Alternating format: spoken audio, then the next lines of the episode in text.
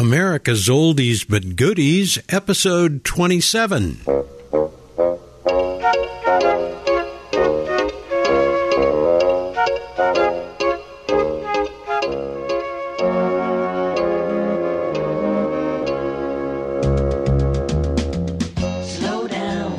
I went to bed that night feeling really great, and the next morning, I get up and about 9:30 the phone starts ringing, and and uh, it's all the record companies that had said yes the day before, telling us, uh, "Listen, Tom, we got to we got to pass." Oh, jeez. I said, what, "What do you mean you got to pass?" I thought we had a deal. and finally, Jerry uh, Wexler at it, at Atlantic uh, told me the truth that. Um, Morris Levy, the head of Roulette Records, had called all the other labels and scared them and backed them down and told he says he told everybody that uh, this is my record. Back off. Oh, jeez. and and uh, they did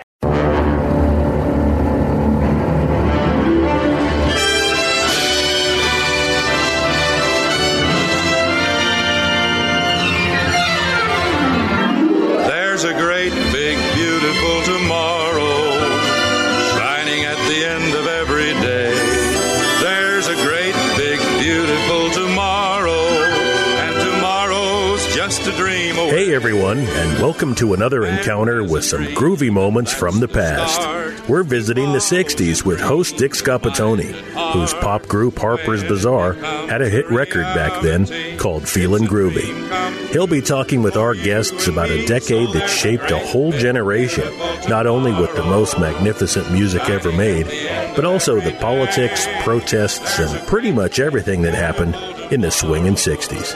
So, Dick, who's on today's show? Thanks, John. Crystal Blue Persuasion. I think we're alone now. Hanky Panky, Crimson and Clover. There's a lot of them. 23 gold records and nine platinum albums for Tommy James and the Shondells. Tommy's here today. I'm Going to talk with him about his live album recorded at the bitter end in New York City and his book, Me, the Mob, and the Music, which is Tommy's story of Morris Levy, known as the godfather of the music business. The book is part roll fairy tale, part Valentine to a bygone era, and part mob story that reads like a music industry version of Goodfellas. And we ain't gonna forget about it. That's next with Tommy James. So we just want to put uh, our energy together with yours and make something happen, and let's do it right now. Here we go.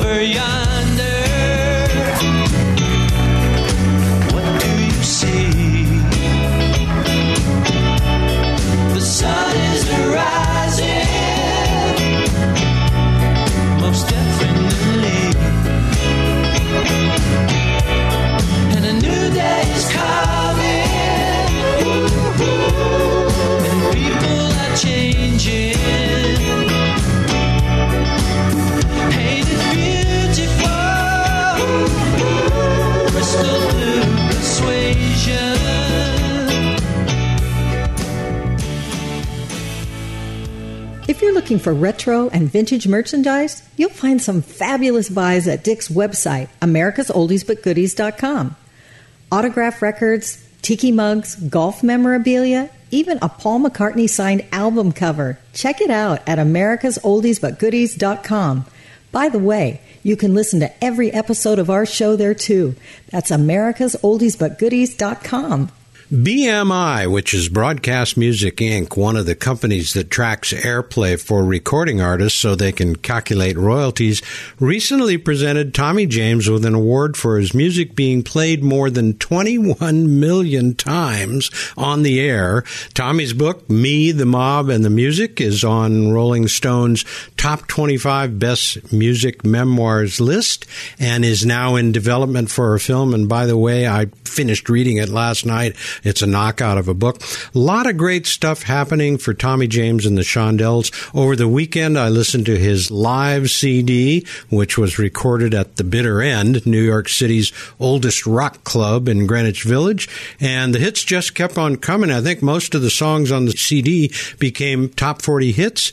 We're going to talk about that music and his association with Morris Levy, who started Roulette Records, the label that their first number one hit, Hanky Panky, was on. And we're probably going to hear a bit more about Morris Levy, also known as the godfather of the music business. So, Tommy James, welcome to America's Oldies But Goodies. Well, thank you so much. How are you? Oh, I'm doing fine, and I'm glad to have you on. And as I mentioned, I finished reading the book last night. Captivating read. Well, thank and you. what's interesting, I saw bits and pieces of myself in there because so much of the early stuff that you were doing was the same thing that Harpers Bizarre was doing on the West Coast, and Sure. you were doing it on the East Coast. That's and I- I spotted a name, Connie De Nave. She did PR for us, and I think she probably early on might have done some PR for you guys. She did. She was my very first public relations guru. Okay. And, uh, uh, boy, she and what a story she has. You know, she was uh, uh, one of the real pioneers in in the record business. Yeah, yeah. She goes back, and I don't know if I, I don't know how she might have started any connections on the West Coast. I know that early on, before Harper signed with Warner Brothers, we were with a small label in San Francisco, and there may have been a connection because there was a couple of DJs out of Philadelphia, Big Daddy Tom Donahue and Bobby Mitchell, who came to San Francisco and uh, took over the noon to six slot on KYA, which was the big rocker in those days. And uh, I think they might have known Connie anyway. I know you've got a lot of stuff going on. I've looked at your schedule, a lot of dates coming up, and we can talk about that. But let's start with a brief overview of your professional background, and let's begin with the years before your successful time in the music business. What what was it like growing up? And and tell me because I got three different towns going. What was the, the main town you grew up in? Well, basically, I uh, started uh, playing music back when I was just a little kid. Started. My grandfather bought me a ukulele when I was four years old, Huh. and uh, so I was learning things on the radio even back then. And I got my first guitar when I was nine, and I taught myself how to play. And that was an acoustic guitar. My first electric guitar when I was eleven. Excuse me, I was I was ten. Ten and your first electric guitar at ten. At ten, and Did I see in the book? Did you say that you started on a Stella? yes, I started on a Stella. Did you really? yes, it was a four-string Stella that I inherited from my older brother, and I probably was maybe around thirteen or fourteen. But you know they're still making them. they are, huh? You know, they were an inexpensive guitar, and that was all I could afford, or my folks could afford at that moment. And so they bought it for me, never knowing I was going to be playing it the rest of my life. Not that particular Stella, but, Right. but guitar. And so, uh, you know, I started playing everything I could on records, buying records, and and singing. And uh, then my first electric guitar when I was ten, and uh, you know, started learning guitar licks and and you know as much as I could. And then when I was 12 years old, I started my first band, and we were called the Tornadoes. And this is in my hometown of Niles, Michigan, back in 1959. Yeah, Niles, Michigan. Yeah, I was in seventh grade, and we started a little band to play the the junior high variety show, which we did, and got such a tremendous response. We just kept the band together and started playing school dances and sock hops and things like that. Yeah. And I got a job uh, at a record store in my hometown selling records, and I was allowed to promote my band out of the record shop, which Okay. was great. So we had two little label deals by the time I was out of school. Uh, one was with a label called North Northway Sound, and we cut a little uh, record called Long Ponytail. And when I was uh, 16, we got a, a, a record deal uh, on Snap Records, which was a local outfit. And one of the four sides that we did was ended up up being my first hit record, Hanky Panky. Wow. Yeah. And um, And you were 16. yes, That's like a junior in high school. Okay. And right. uh, so, so it was. The record was released in 1964, and so it went. Uh, it, it went number one locally, and it, it really kind of caught on. Except we had no distribution, so we sort of forgot about the record after a while, and you know it came and went. And in 1965, I graduated from high school, and I took my band on the road, and we played. Uh, by that time, by the way, when we, we recorded Hanky Panky, we changed our name to the Shondells. okay. Yeah. And at that point, you know, anything with an E L L S on the end of it Right. sounded musical. right. Yeah. The, I'm So- trying to remember the Hondells. Was Yeah, it Gary? Hondell, that's yeah, right. Yeah. So anyway, uh, I took my band on the road in '65, and and we're playing clubs in the Midwest.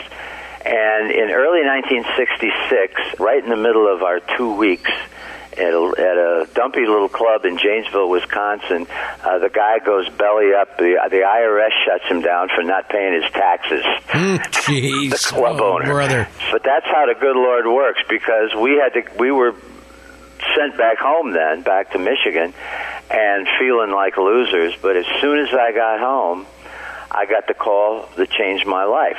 I got a call as soon as I got home from Pittsburgh, from uh, the record distributor there, Fenway Distributors, who told me that this record I had done almost three years, but two years before that, Hanky Panky had been bootlegged in Pittsburgh, and they sold eighty thousand copies of it in ten days, and we're sitting at number one. Amazing. That's just got to blow you away. Yeah. Yeah. Amazing. And that literally began my career. They asked me to come to Pittsburgh, which I did, and I uh, picked up uh, a local group to be the Shondells because I couldn't put the original group back together.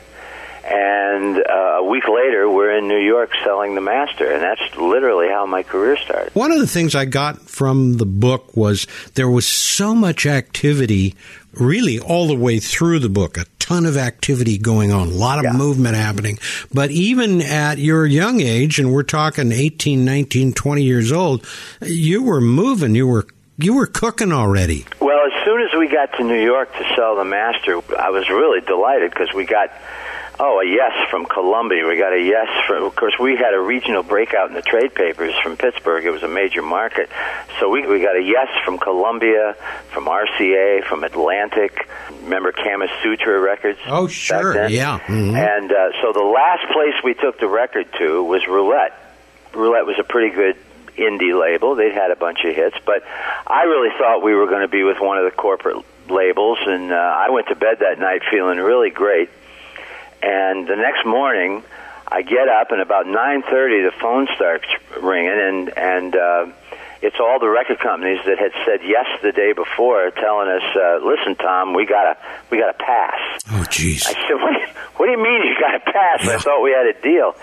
and finally, Jerry uh, Wexler at it, at Atlantic uh, told me the truth that um, Morris Levy, the head of Roulette Records, had called all the other labels and scared him and backed him down and told. He says he, he told everybody that uh, this is my record. Back off Oh, jeez.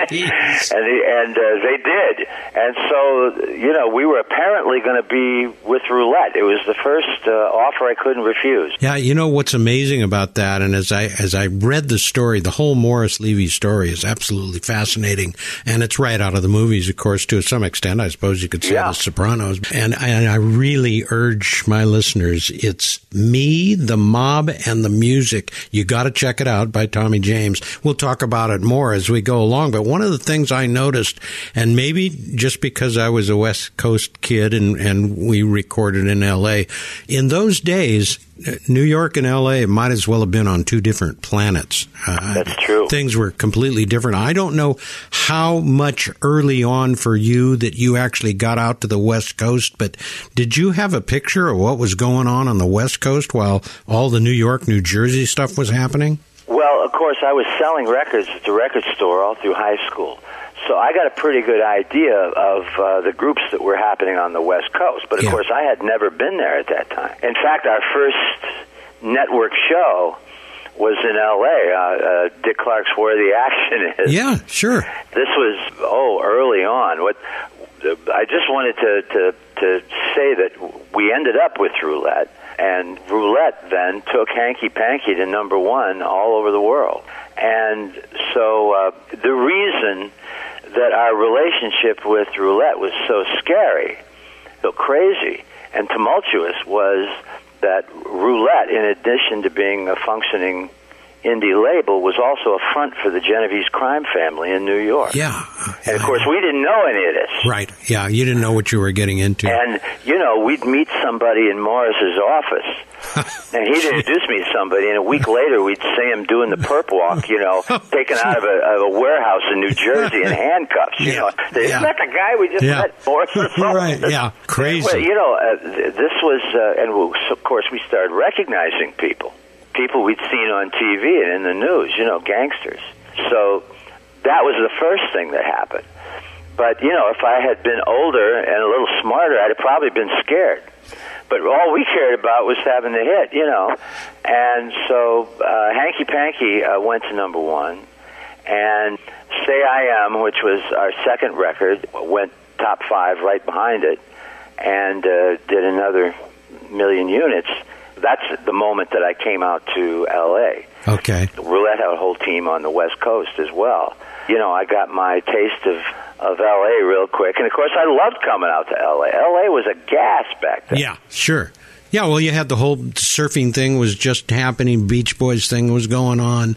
Uh, all, And all the TV shows were from L.A. yes, that's right. That's right. You know, and you- you're talking about Morris Levy. Uh, I think Hanky Panky, and I'm only guessing just from reading the book, that he had done, I guess, okay prior to that. But I think Hanky Panky really put him in the chip. We had 23 gold singles on Roulette. Yeah, And we did about 110 million records there. And of course, everything changed for Morris and Roulette. We became basically the big, well, we became the biggest artist they had. And we also, I learned my craft of producing records mm-hmm. and writing songs. And none of that would have happened at one of the corporate labels, you know. Right. If, if we had gone with Columbia or RCA or, you know, one of the big corporate labels, I can tell you right now that we would have been, especially with a record like Hanky Panky, we would have been turned over to a local A and you know, an in-house A and R guy, and that's the last anybody would have heard from us. Well, you know, and it's interesting because I reflect on the the way that Harper's came up through Warner's on the West Coast. It was the Wrecking Crew, was the you know, Sure. music- studio musicians. They Warner's wouldn't allow us to play any of our instruments, and we didn't on the first four albums. We didn't play any instruments Right. until we finally. Were you the guitar player? I I was one of the guitar players. I was the rhythm guitar player. I see. But our lead guitar player and our bass player rarely came to the studio because my singing partner, Ted Templeman, and I were the only two that were needed to lay the vocals down. Right. We didn't do anything with the music. So Right. uh, and that, that persisted through four albums. So I know what you're talking about. That was Warner's corporate style where they really didn't discuss much with you. They simply Sure. said, here's your recording date. Go You were and do it." disposable. You know, acts were disposable. I think so, and I, it kind of reminded me, probably even though I wasn't old enough, of what it must have been like in the movie business, say maybe in the 40s, where you, you were, as an actor, you were just told, be here on such and such a date. Right. And it didn't matter how famous you were, that had nothing to do with it. You, you were signed, you signed a contract, and that was the deal. Yes, so, indeed. You're, you're absolutely right. Time to visit the Music Factory for a coffee break. Take a listen to this, and we'll return in just a moment.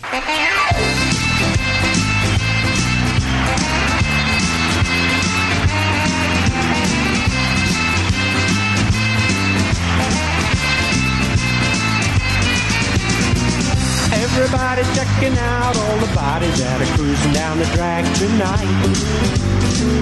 There's a guy looking out for a girl and another looking for a fight. They call it Beach Street Saturday night. Everybody's on the Beach Street Saturday night. On, rock and roll the Beach Street Saturday night. Come on, catch the show at Beach Street Saturday night. Hey.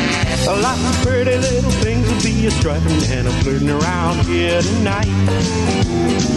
If you're looking for a put on a button down shirt and get your hair cut right. Get down to Beach Street.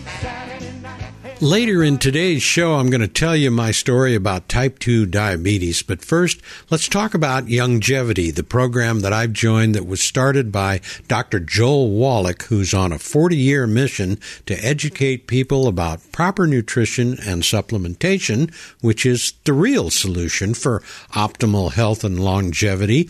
I've set up a website to tell you all about it, reduceyournumbers.com. That's it, www.reduceyournumbers.com.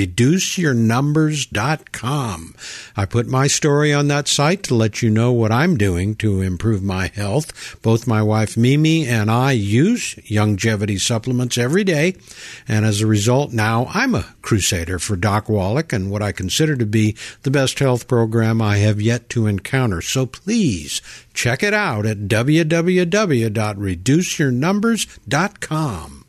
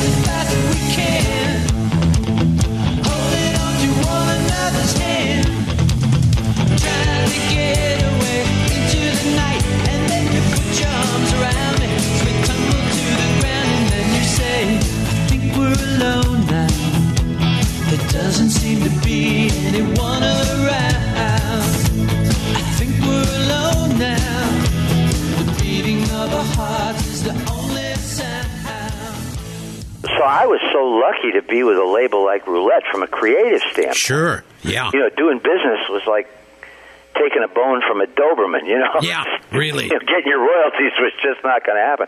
But on the other hand, we were having such monumental success at Roulette, and I was learning how to produce, and I was I was able to put my own production crew together, and I could use studio players if I wanted to. But I had, you know, my my group was was recording right alongside the uh, some of the studio guys that we'd have in doing percussion and things. And so I really learned my craft in a way I could never have learned at one of the big corporate labels. Well, and you also could go, go out on the road with the same musicians. They'd already been Yes. playing all this stuff. So And that was a, a uh, tremendous, you know, feather in our cap to be able to do both. Well, I'm trying to trying to get a read as I as I go through the book on the personality of Morris Levy, and, and do you think were were you ever impressed when you played him songs and you played him a ton of stuff, and most of them were giant hit records? Did you think that he really understood uh, the music, or was he not that much of a musician? Well, you know, the odd thing is Morris heard hits. yeah, He really did. He was uh, he had great ears. He couldn't make records.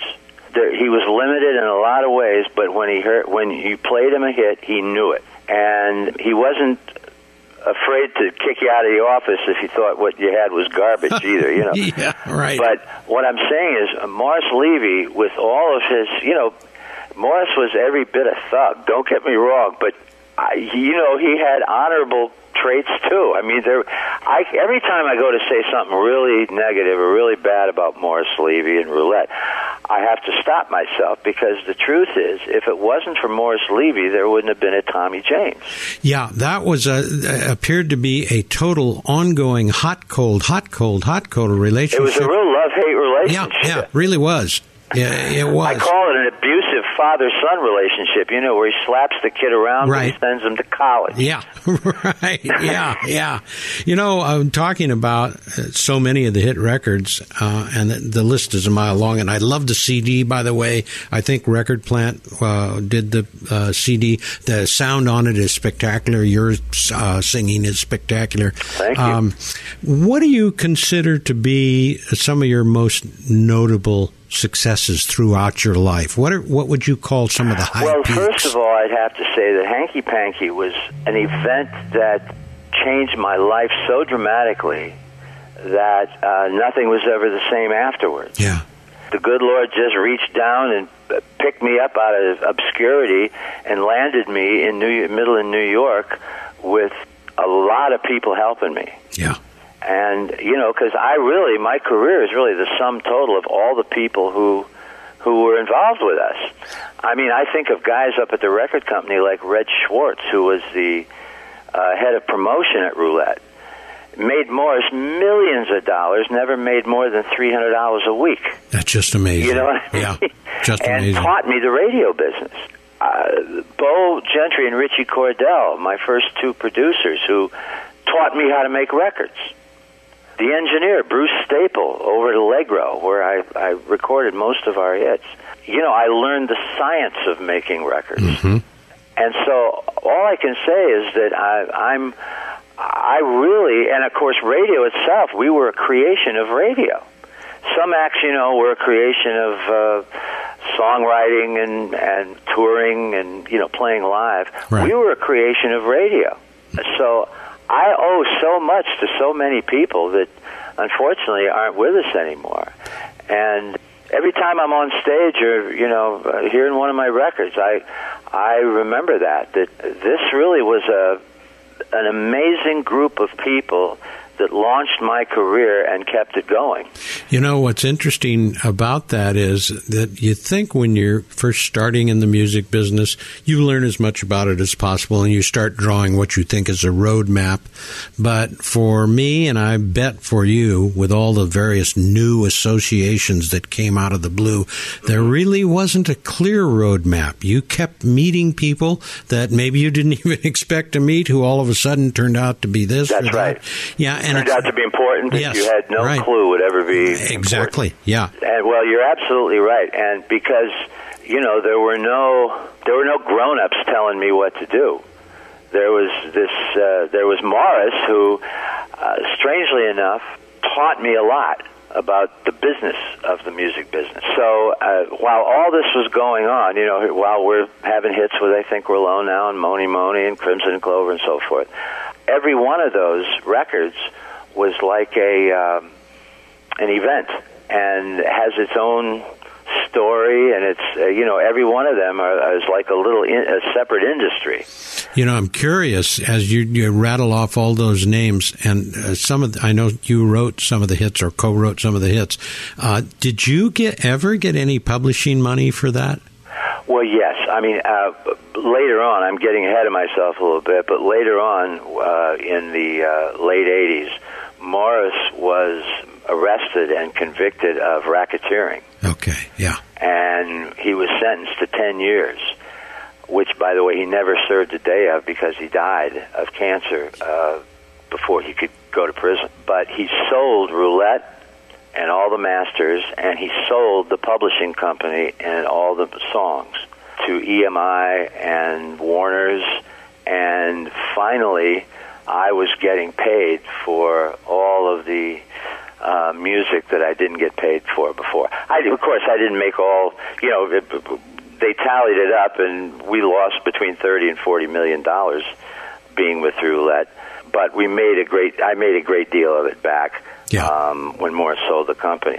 And the interesting part is, we had to constantly make a decision: do we stay with this record company that we're ha- we're having so much success, just one hit after another after another, uh, or do we try to get off the label because we're not making the making the royalties we should be? And I think we ended up making the right decision by staying because, uh, well, I get to tell the story for once. oh sure, But also, we would have never had that kind of individual success, I don't believe, on a label where we would have had, you know, one of the corporate labels where we would have had to compete with 30 other acts. sure, You know? yeah.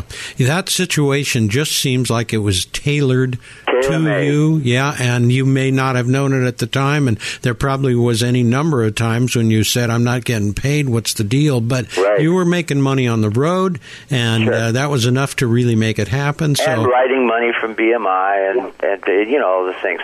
I would have never had the education with a Columbia Records, for example, that I got at Roulette. Any other well-known people uh, that have left a memorable impression on you? I know that throughout the book there's all kinds of names, and a, a lot of them are gangster names. But anyone else that just jumps to mind in terms of leaving a memorable impression? Oh, sure. I mean, there's a ton of people. Most of them you've never heard of, but uh, like I said, Red Schwartz, Yeah. who, who was the promotion man at Roulette for years, uh, just uh, was like a like an uncle to me, you know, and just uh, taught me the entire radio business and how the record business and the radio business work together, and all the program directors and and so forth. Uh, I learned a great deal from my engineer. Okay. I Yeah. learned, uh, you know, uh, how to how to craft. I learned my craft for really from my engineer, Bruce Staple at Allegro, who cut so many hits, other people's hits. Did I read somewhere near this? I think maybe near the end of the book because you're talking about engineer. You guys would use an oscillator to speed up the track a little bit. Okay, and what we Mm-hmm. Used to do, and I was waiting to come across it in your book, and you mentioned it. We didn't use oscillators. We used what was known as wrapping. Wrapping the where- capstan. Yeah, you wrap a piece of tape around the capstan, and that, I don't believe speeds you it up. that. Yeah, yeah. And I, I, I, when I started to read the oscillator thing, I thought, I'll bet this is coming up, and it did come up. You referred to it. So, but we have with Harper's uh, five wraps was a stock for us. Oh, is that right? Ooh, Yeah. that's a lot. Well, it's a lot, and actually, it took Feeling Groovy out of our live range, which didn't matter. People didn't know it anyway. Right. But we couldn't sing that high. It, start, it wasn't sounding like the Chipmunks, but it was approaching that. So, Somewhere in between. yeah, right, Somewhere exactly. we were like the aardvarks or something. Yeah, yeah. well, this well, you know, uh, you know, to this day, I use things that I learned between in 66, 67, and 68 because we literally uh, went from four tracks to 24 tracks in about a year and a half. yeah, that's right. And then, of course, today with Pro Tools and all the digital um, uh, digital gadgets we have in the studio, we would have killed for that technology back Oh, sure. 40 years ago, Yeah, you know, 50 yeah. years ago. And, but I, I really, you know, all I can say is that I have been lucky to experience making records from a historical standpoint, where I can see the changes that the business has gone through, both in the studio, you know, with the technology, and in retail. What an amazing change there has been. In some ways, it's exactly the same, and in other ways, it's totally different. Well, and you know, the other thing is, I think at some point, well, I can remember uh, going from two track to three track to four to 16, et cetera. And with each one of those, it was, it felt really great to us. However, if you were to reflect back on, let's go back to maybe mid, early 1950s, probably before I was even listening to music, Hank Williams, not Hank Williams Jr., but Hank Williams, uh, go on and Crazy Heart, I can't remember. So anyway, when you listen to those tunes, they're all in mono. Probably no more than a couple of microphones in the entire studio. Sure. You could hear the bass, you could hear the guitar, you could hear all the parts crystal Well, look clear. at acts like Nat King Cole. Yes, right. Yeah. You yeah. know, some of the greatest recordings there ever were uh, recorded mono. Yes, and and when you think about it, so now you got 24 tracks or 100 tracks in front of you, or today a thousand or however many digitally you want. Yeah. You can easily get into trouble, and at the end of an eight-hour mixing session, someone says, "What happened to the voices? Where did they go?" Because you keep bringing up the tambourine louder and louder, or whatever. You got all of that. That's right. Well, of course, my first record, Hanky Panky, was recorded mono in a radio studio, WNIL in Niles, Michigan. Wow. Yeah. And and uh, with a little tape reverb added, you know, uh, and that was it. And we, you know, what uh, we we played it live, played and sang live, and that was Hanky Panky. Well, was that the actual number one hit release version? Yes. Was that? Yes. Wow. Okay. We never re-recorded it. And of course, now one of the most frustrating parts is not being hands-on. I'm a very hands-on producer. I like to be able to almost do what the engineer is doing, and and and uh, with the you know the faders and EQ Sure. and everything. Yeah. And it's very frustrating because working with Pro Tools, for example, it's almost like painting by numbers. hmm You have to go through the engineer, and it's like telling Rembrandt, "All right, now, now put a little orange up here." And, Yeah. yeah, um, Mhm. you know, have to work through somebody else's hand. So anyway, in in so many ways, it's great though because you know you never sing another flat note in your life, but uh, it is frustrating. Well, it is, and when you have that kind of control, I think it can easily get out of hand. And You can lose- overproduce Yeah, record, you really. sure can. I do believe it's toe tapping time. Let's see if we can squeeze a quick music break here. We're coming right back.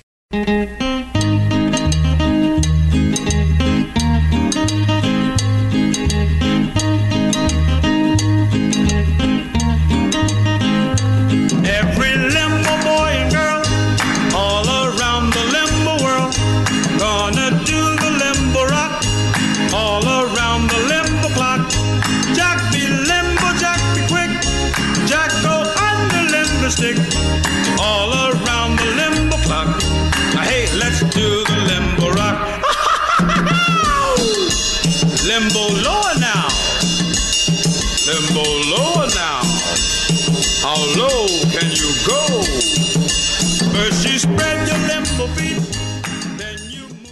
Earlier in the show, I mentioned that I would tell you more about the latest health program that I'm on. I've had the good fortune to lead a relatively healthy life, although I'm not sure I can chalk it up to plenty of exercise and a wholesome diet.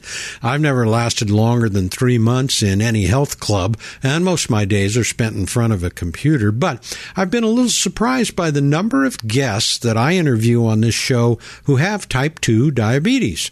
Most of us are in the baby boomer age range. I'm 72, and for me, age 50 was when I found out I had type 2 diabetes.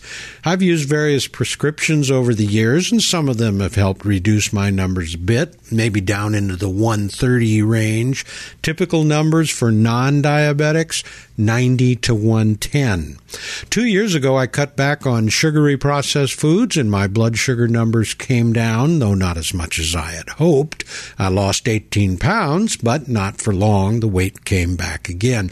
Recently, I started using Youngevity supplements, and my diabetes numbers have come down even more. My morning numbers now are between 85 and 114. I can't say for sure why my numbers have dropped, but I can suggest that you take a closer look at the supplement packs I'm using, like the Healthy Body Blood Sugar Pack. Uh, my wife Mimi is using the Healthy Body Weight Loss Pack. You can find these two supplements on my website, reduceyournumbers.com, or just call me at 888 653 4399.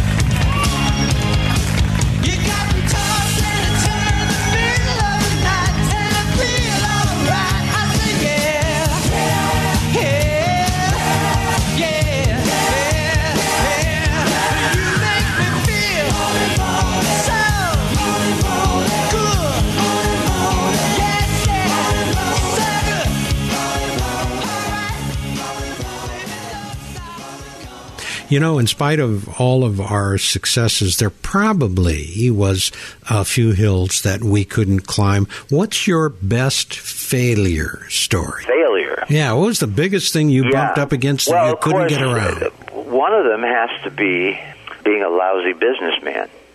Ah, okay. That I really paid paid dues for that. I've just been thankful. I've been very fortunate that my career has has outlasted those kind of failures where I've been able to make a great deal of it back. But still, you know, I was I was just a terrible businessman. I was interested in the hits, but I just wasn't keeping track of what that meant from a business standpoint. And I, I think my guess is because I was the same way. Uh, I think when you're as close to music as being the artist, the star on stage, uh, that's what draws you there. That's where you spend most of your time. Sure. You make an assumption that all of this other uh, group of people around you are handling all that stuff. Yeah, right. exactly. taking care of everything. Yes, sure, sure. And so you don't get involved with it. But then there does come a time, and I'm sure it happened to you after the 60s when you started looking at all the numbers and the various other things, and you were probably more drawn to it at that point, um, I would guess. Well, of course. The, you know, as you grow up, you realize the mistakes you made along that ar- area, and also uh, there was a lot of records that would have made great singles that we didn't finish. You know, half-finished songs. As a matter of fact, on our new album, Alive, I've done several of them. Okay. I can't believe we're talking about this, but the very last song that Morris Levy and I agreed on, I never got a chance to record. It's called Distant Thunder, and I recorded it on this album. Finally, I mean, you know, things like that. I, I've I've been very lucky that uh, the man upstairs has been looking out for me like he has, because it, as it, uh, at any moment, my career could have just gone over the edge. Well, and what's interesting, so now you, with the newest album, how long has it been out? Did it just come out? or No, it's it's coming out uh, the first quarter of next year. That's right. Yes. All right. So early 2018, and it's called Alive. and it's our first studio album in 10 years. And is it Tommy James or Tommy James and the Shondells? It'll be Tommy James. Okay. All right. Well, we got definitely got to look for that. There may have been a time in our younger years when we were as fit as a fiddle. I don't know if that's still the case with you, but how's your health nowadays? Well, I've been lucky uh, in that regard too, because uh, you know I've been able. You know, being on the road is like being in uh, uh, being an athlete. Oh, yeah, You know, every sure. year you feel it a little more, and uh, but you know, it's like when you're on stage for an hour and a half, it's like doing calisthenics for an hour and a half. Been very lucky. I've, I've stayed strong and and healthy, and I'm, you know, I knock on wood and cross my fingers when I say that. And are you doing most of your travel by airplane or by a vehicle? No, by plane. We're flying to where we need to go. Okay. We're basically doing it the old-fashioned way. I only will work one night a week. Oh, good for you. I just, okay. I, I, in fact, I was that way when I was 20 years old. really? Yeah, I, I just, I don't know how these guys do it. They go out and work for six months at a time. If I ever did that, if I ever tried doing Mony Mony six nights a week, Oh, they'd find me under a trestle somewhere. right. Yeah. And that's a question I have for so many of the people I talk to. I can't imagine. I'm 72. I can't imagine going out on the road. Uh, I'm in bed by 9:30. Uh, Well, you know, guys, it's very important. That, you know, I I stopped smoking and drinking 31 years ago. really? Yes, and I'm so glad it made all the difference in the world. I'm a dull guy, but at least, I, but I'm still going. Yeah, you're still going. Well, I've been off. I've been off cigarettes for two years as of three days ago. So, Wow, you uh, keep it up. And you know, if if we actually ever partied the way we got credit for, we wouldn't make it to 40. Right. Yeah, exactly. And that's part of the whole thing about showbiz, too. And, uh, you know, a lot of people on the outside really don't have a clue as to how all of that works. But you have had, again, reading the books, uh, any number of challenging experiences. Can you talk about what's been your most challenging, either in or out of showbiz? It really doesn't Sure. matter. What's the toughest thing you've come up against? Well, one of them certainly has to be uh, chemicals. Yeah. Um, I stopped doing chemicals of all kinds 31 years ago. I went to the Betty Ford Center. And the last two chemicals for me were booze and Valium. That's a bad combination. And in the 60s, I was I was popping uppers, and you know, I I learned my lesson well. I just you know I just stopped. I just couldn't stand myself anymore, and so I haven't had any chemicals in me for 31 years, and I I feel great. Well, you talked about the Betty Ford thing uh, quite a bit in the book, near the end of the book, and and um, that whole experience it seemed to have like a major impact on you. Oh, At least that's the way it sounded from the book. It did. Oh, you better believe it. Yeah. Well, first of all, I was so lucky because I just, I mean, my voice, I, I got another octave range in my voice that I never had before. Yeah. It has really been a total lifesaver for me. and the idea of there's 20,000 stories I could be talking about all of the uh, the wonders of of being completely clear-headed after you've been foggy-headed for so long but what it really boils down to is that I really love what I do like I never have before. You know, as I get older, I think more about my uh, philosophy of life, which is a pretty big question now, but wasn't even in my thinking back in my 20s. Would you be up for sharing some of the wisdom, including spiritual wisdom, that you've gained over the years? Of course. Yeah, take it away. Well, I mean, you mean now? Yeah, yeah. What have you well, learned? Look, I, I, I am a, a Christian.